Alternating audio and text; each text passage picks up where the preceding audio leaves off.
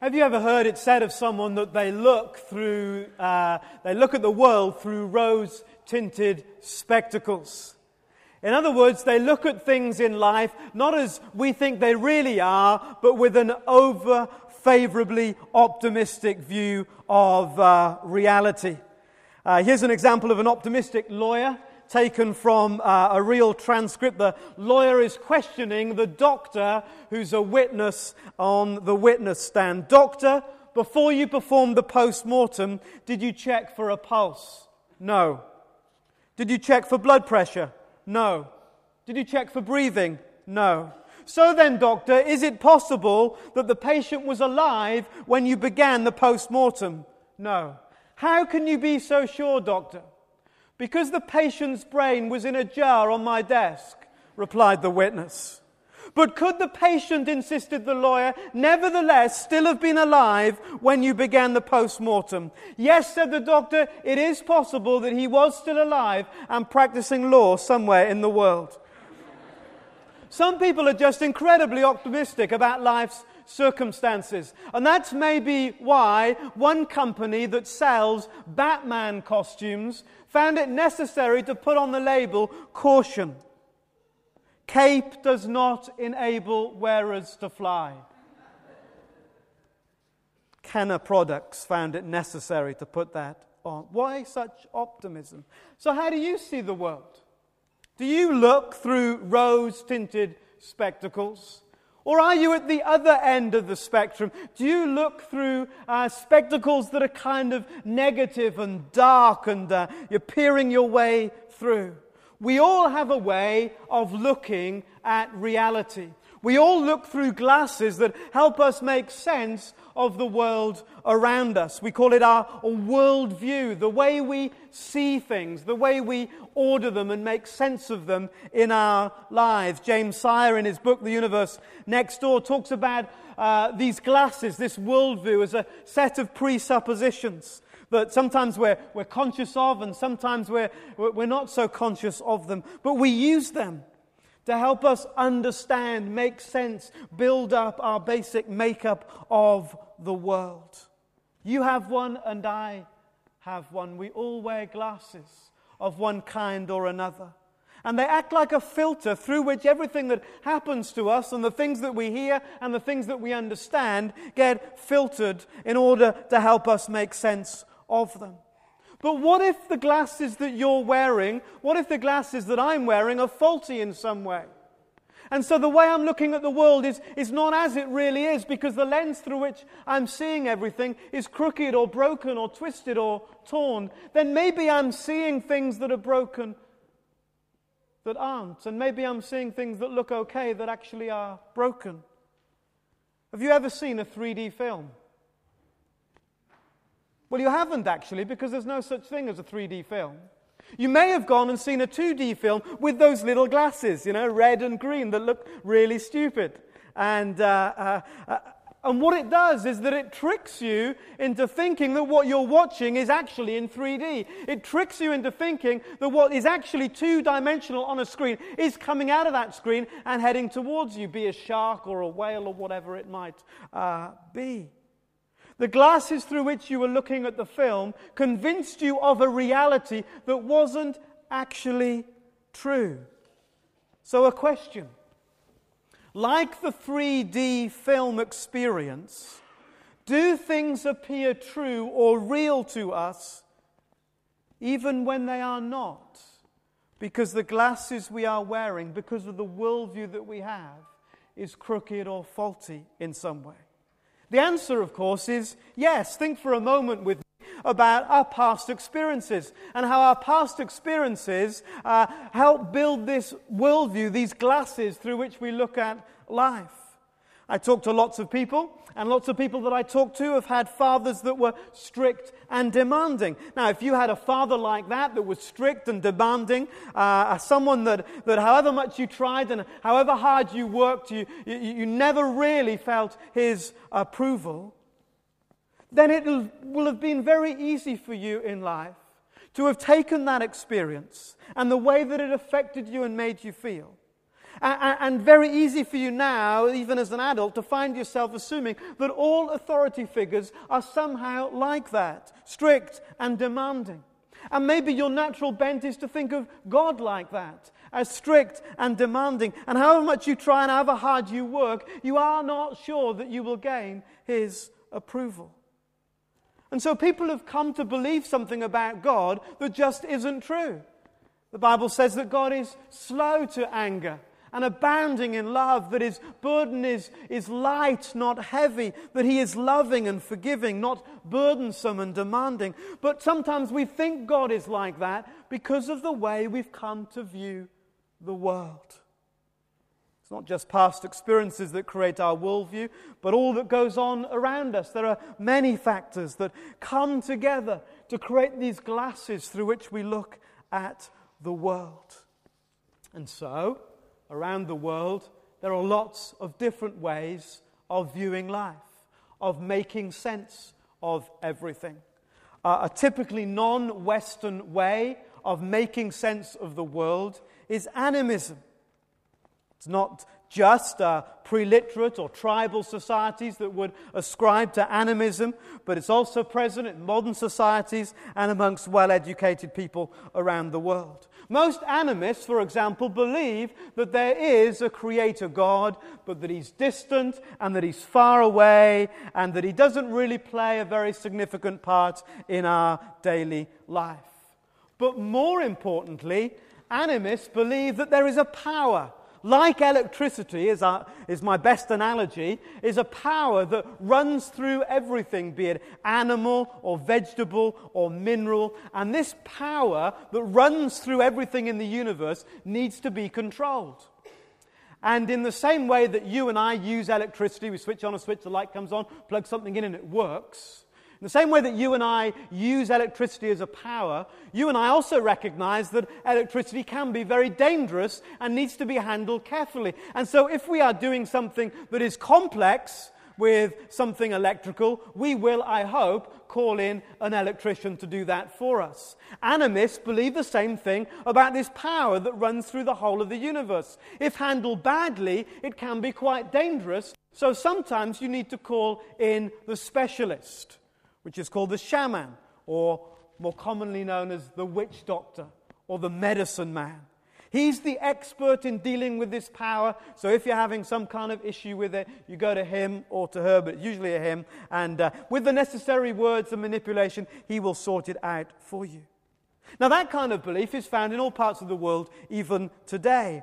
Even people that profess to hold on to one of the, the great religions. In Thailand, for example, where Buddhism is, uh, is the dominant religion, uh, a university professor said that amongst all the intellectual people that he knows in that country, all of them would be animists and sign up to this kind of world view, this life philosophy. In fact, he said the president of his university would regularly consult the spirits, the powers, before making any decision. And this kind of New Age thinking isn't something that just happens far away uh, overseas, but it's very much now uh, part of our Western world.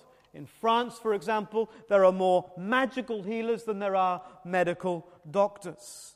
Uh, there are more witches in our country than there are clergy, men and women. This New Age is very much part of our own age. And so people have a way of looking at the world. These people are looking at the world in a particular way. Let's come back to home and something that's much more familiar with us. The way we in the West have generally looked at and viewed the world, the modern worldview, as it's called. Now, uh, if you've been brought up in, uh, in the West and you are my age and above, this will have been your dominant worldview. If you are younger than me, and I'm not telling you how old I am, if you are younger than me, then you are more likely to be influenced by something that we'll call postmodern in a moment. You tell me as you leave whether you're older or younger. So, this worldview first. If you're my age and above, this will have been your dominant worldview. Uh, and it's still very much around today. It did have God as part of its focus. In fact, still today in our country, 70% of people will say that they believe in God. But that's only part of the story. Because what's happened in our Western worldview is that we've divided the natural and the supernatural and we've separated them. That's not good. So we've, we've separated these two things, and because we've separated them, what's happened is that the spiritual, the supernatural world is kind of over there somewhere, and the natural world is over here somewhere. And increasingly, as time has gone by, we said that the supernatural world over here is increasingly distant from us, and what matters more and more is the physical world that we can see. So, while 70% of people profess that they believe in God, which is uh, absolutely fine, the majority of people the majority of people think that God, even if He exists, is now so irrelevant, the supernatural bit is so far away as to be as good as totally out of the picture for ordinary living day by day. Totally out of the picture. And that's how most people live. That even if the back of their minds, even if you stop them in, in the street and you put a, a, a, microphone under their nose and you say, Hey, do you believe in God? Most people say yes. But actually, do they think that He's close or involved or near or make any difference whatsoever in their lives? The answer is no. In fact, almost the most irrelevant institution in our country is the church. People see no point in it whatsoever. And shame on us when we give them reason to feel that uh, way. So the supernatural realm, we've separated it right out from our natural world. And that's the kind of world in which we live, where the only things that really matter are the things that we can measure, see, and prove. A certain university professor said to his class, Has anyone seen God? kind of mockingly. Has anyone heard God mocking a bit more? Has anyone touched God almost with a with a with an audible laugh? Therefore, he said, God doesn't exist. QED, God doesn't exist because he cannot be seen, he cannot be heard, and he cannot be touched. One of his students got up and said, Has anyone seen the professor's brain? Has anyone touched the professor's brain? Has anyone heard the professor's brain? The professor's brain doesn't exist. And so we live with this worldview, this Western worldview, where we have separated anything supernatural and made it so irrelevant that all that matters now is the here and the now, the physical, the things that we can touch. And even the church has been influenced. Why will you find ministers today that have got rid of the virgin birth and they've got rid of the resurrection and they've got rid of the miracles, they've got rid of all that supernatural stuff? Why? Because they think it doesn't relate anymore to this world. And so they've gone the same way. And that's why in today's world you can find ministers that believe uh, uh, uh, almost nothing, because they've tried to appeal to this Western worldview. But what's the point? What's the point? But then, if you're sort of younger than me, uh, you will have been much more affected by what's come, become known as the postmodern, the after modern worldview. And uh, what's happening is that the Western worldview is in decline, and this postmodern worldview is rising pretty fast. And essentially, at its heart, uh, is the thinking uh, from a philosopher named Nietzsche of the last century. And he said, and this kind of just sums it up there are many kinds of eyes, and consequently, there are many kinds of truths, and consequently, there is no truth. What he was saying, and what's caught on in our own culture, in our own day, is that truth is whatever you make it, whatever you want it to be. Don't worry about what anyone else has told you it should be. Don't worry about conforming to a, a Western worldview or a non Western worldview or any other person's worldview. You make it up, and if you feel good about how, what it says and how it makes you feel, then that is just as true, just as true as what the next person has to say. And so truth comes down to individual perspective. It's not something that we, that, that's something from above given to us, but something that comes from within inside each of us. And if truth is, is, is my truth and your truth is your truth, uh, and, and I'm a human being and you're a human being, uh, and uh, neither of us are superior to one another, we're all human beings, then your truth is just as good as my truth, and my truth is no better or no worse than your truth. And so we're increasingly living in an age where you cannot say that there is something that's true and that your truth, your idea, your worldview is not as good as somebody else's. That's why in today's society, people that hold strong convictions are being lambasted all of the time because people say, well, what's the point in having a strong conviction? Why are you getting so uppity about your truth? Just shut up, will you? Your truth is no better than my truth, and it's no better than their truth either. All our truths are equal. Let's let everyone be. And what's happening is that your truth is becoming synonymous with who you are as a person so if I criticize your truth, culture says that I'm criticizing you as a person. And that's what's causing all the offense in today's culture. And so the huge pressure to let everyone be. You go with your truth, I'll go with my truth. You live your way, I'll live my way. There is no right way, they're all right. Every way's right. How dare you criticize someone else for their right? If you think this is not the world you live in, you're probably a lot older than me. But many of you will understand the pressure that we're talking about here. That there is no right because it's all right. And if it's all right, then nothing's wrong. And if nothing's wrong, why dare you tell me that I'm wrong and you're right, and so on and so forth. And it's why Christians are, are under huge pressure today to sell out on what we fundamentally believe. It's absolutely fine to say, I'm a Christian and I believe this, and somebody else believes that, and there is no difference between this and that. They're all just the same. The only problem with that is that Jesus said, I am the way. That's just a little problem, which is a massive problem. I am the way, the truth, and the life. No one comes to the Father. No one accesses God except through me. Huge pressure to sell out because the one thing you cannot do in this postmodern world, the one absolute, if you like, the one truth that everybody's buying into is that there is no truth. So you cannot say that you have the truth over and above somebody else. All truth claims are equal. How scary is that? Especially when you think of all the weird and wacky things people believe.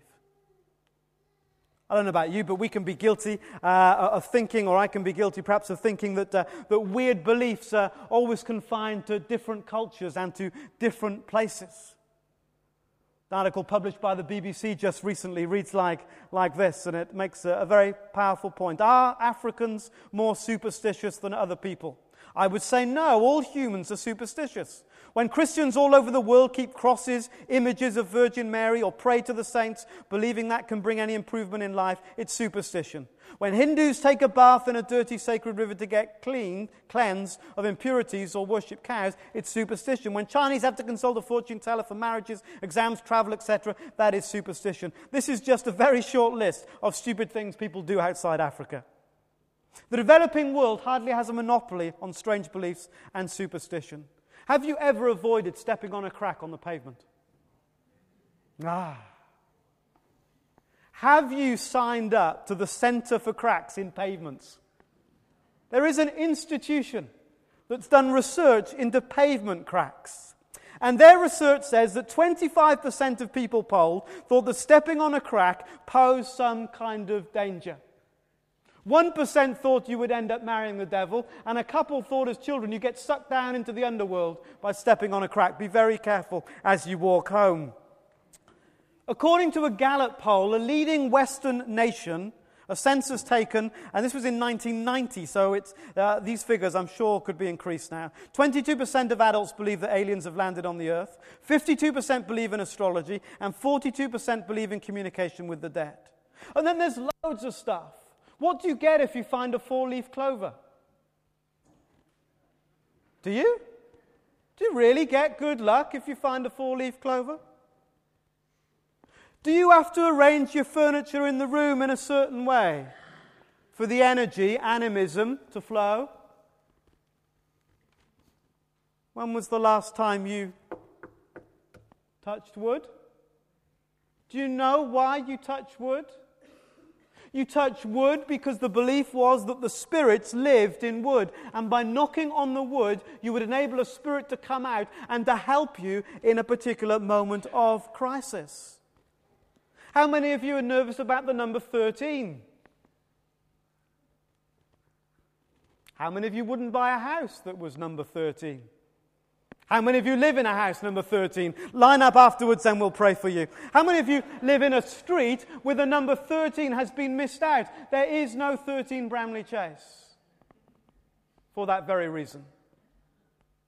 Would you walk under a ladder on your way home? Or would you be careful what you plan on Friday the 13th? Are all truth claims equally valid? It makes no sense, does it? Oh, was that just me? Just me. We're going to this very dangerous place of saying what you think and what I think, what anybody else thinks, all the same. How can it be all the same?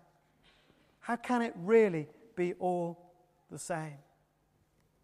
The Bible says no. The Bible says it's not all the same, that there is a word that is above every other word, that there is truth that is above all human truth, and that's God's word and God Himself. And logic tells us that that must be the case. Consider the most important question what happens to you when you die? The ultimate reality. When all this stuff's stripped away and, and we face our end, what happens? Hinduism teaches that when the soul dies, it's reincarnated into another form. Christianity teaches that the soul and then the resurrection of the body either spends eternity with God in heaven or without God in a place called hell. Atheists believe that we have no soul and therefore when we die, nothing happens whatsoever. Postmodernism says, make up, believe what you want, and whatever you believe will come true. How weird's that? How can that possibly be the case? It's either true or it isn't. And whatever is true, um, I guess that when we die, we will know the same thing will happen to all of us, whatever we have come to believe. Just because we believe it doesn't make it true. And just because we say it's not true doesn't make it false either. Logic says that we'll all have the same experience. There must be real truth something that's above everything else.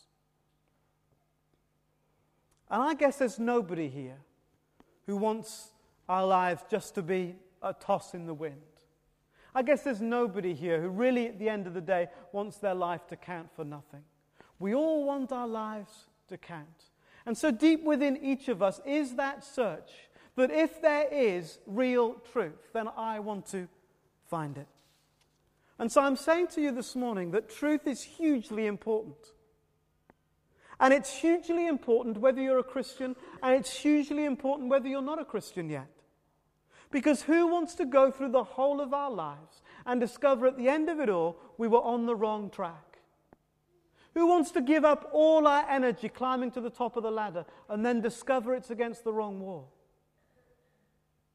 Now, if you're here this morning and you're not yet a Christian, I want to say honestly, truth really matters. What's really true about who you are and who I am, where we've come from, and where we're going really matters. I just want to say to you that for me and for millions of others around the world like me, the search for truth came to an end outside a Middle Eastern cave that was used as a grave, a tomb. You see, 2,000 years ago, a man named Jesus caused quite a stir. He caused a stir because the natural world obeyed his voice. When he said to the wind and the waves, stop, they did. He caused quite a stir because the spiritual world also obeyed his voice. When he called the demons out, out they came. He caused quite a stir because he loved people in a way that others didn't. He caused quite a stir because he told people that he was the Son of God and that he was the way. He was the way, the only way to Father God. And the religious people couldn't hack it. It was too hard a message. A bit like today, too hard a message. And they nailed him to a cross for his message. But he had said, the truth of the pudding will be this the truth about whether my words are true will be what happens after I die. He said, Three days later, I'll come back from the dead. And the early followers, and thousands and tens of thousands and millions of people since, have come to discover that three days later he came back and validated that of which he spoke. If you are not a Christian yet, all I would say is search for truth and begin with Jesus. Why? Because he is the only person who's ever claimed to be the only way to God. He's the only person ever to stake his own resurrection on that claim. He's the only person that people across the entire world have come to see as the man who came back from the dead. If you hang around our church community, we'd love to help you in different ways. If you're not normally uh, here with us, go onto our website under the section What Do Christians Believe? You'll find loads of stuff there about Jesus. About Jesus. We've got to suss what's really true. It matters too much to put it off. And hey, if you're a Christian, beware of pick and mix, won't you? Beware of having all kinds of beliefs, all kinds of truths going on in your world that just can't be true if Jesus is true. The story about missionaries that went to an East African country and they shared the gospel and, it, and an indigenous church grew up and it was all very exciting and the missionaries were planning to leave and hand over leadership of the new congregation to the local people. And there were two kind of uh, men, as it happened, contending for the, the, the, leadership of this church community. And one went and consulted the witch doctor in order to get a charm to help his success in that election. What was he saying? He was saying, I'm not sure about the power of God, but I still really believe in that witch doctor. And are there some things like that in our lives? I do believe in God. Hey, but I really believe in this too. I really believe in the horoscope that I read, or I'm still touching wood, or I'm still uncertain about numbers and pavement cracks, and I'm still trusting in medicines and remedies that have their roots in Eastern philosophies, and I'm still trusting in money, material things, rather than what God is saying, and I'm still trusting in myself and, in all those self help techniques that I can read in all the books that there are. We absorb so much from the world around us. Is His truth alive and established in you? Maybe there's something this morning that God would put His finger on and say, You cannot trust in that if you're trusting in me.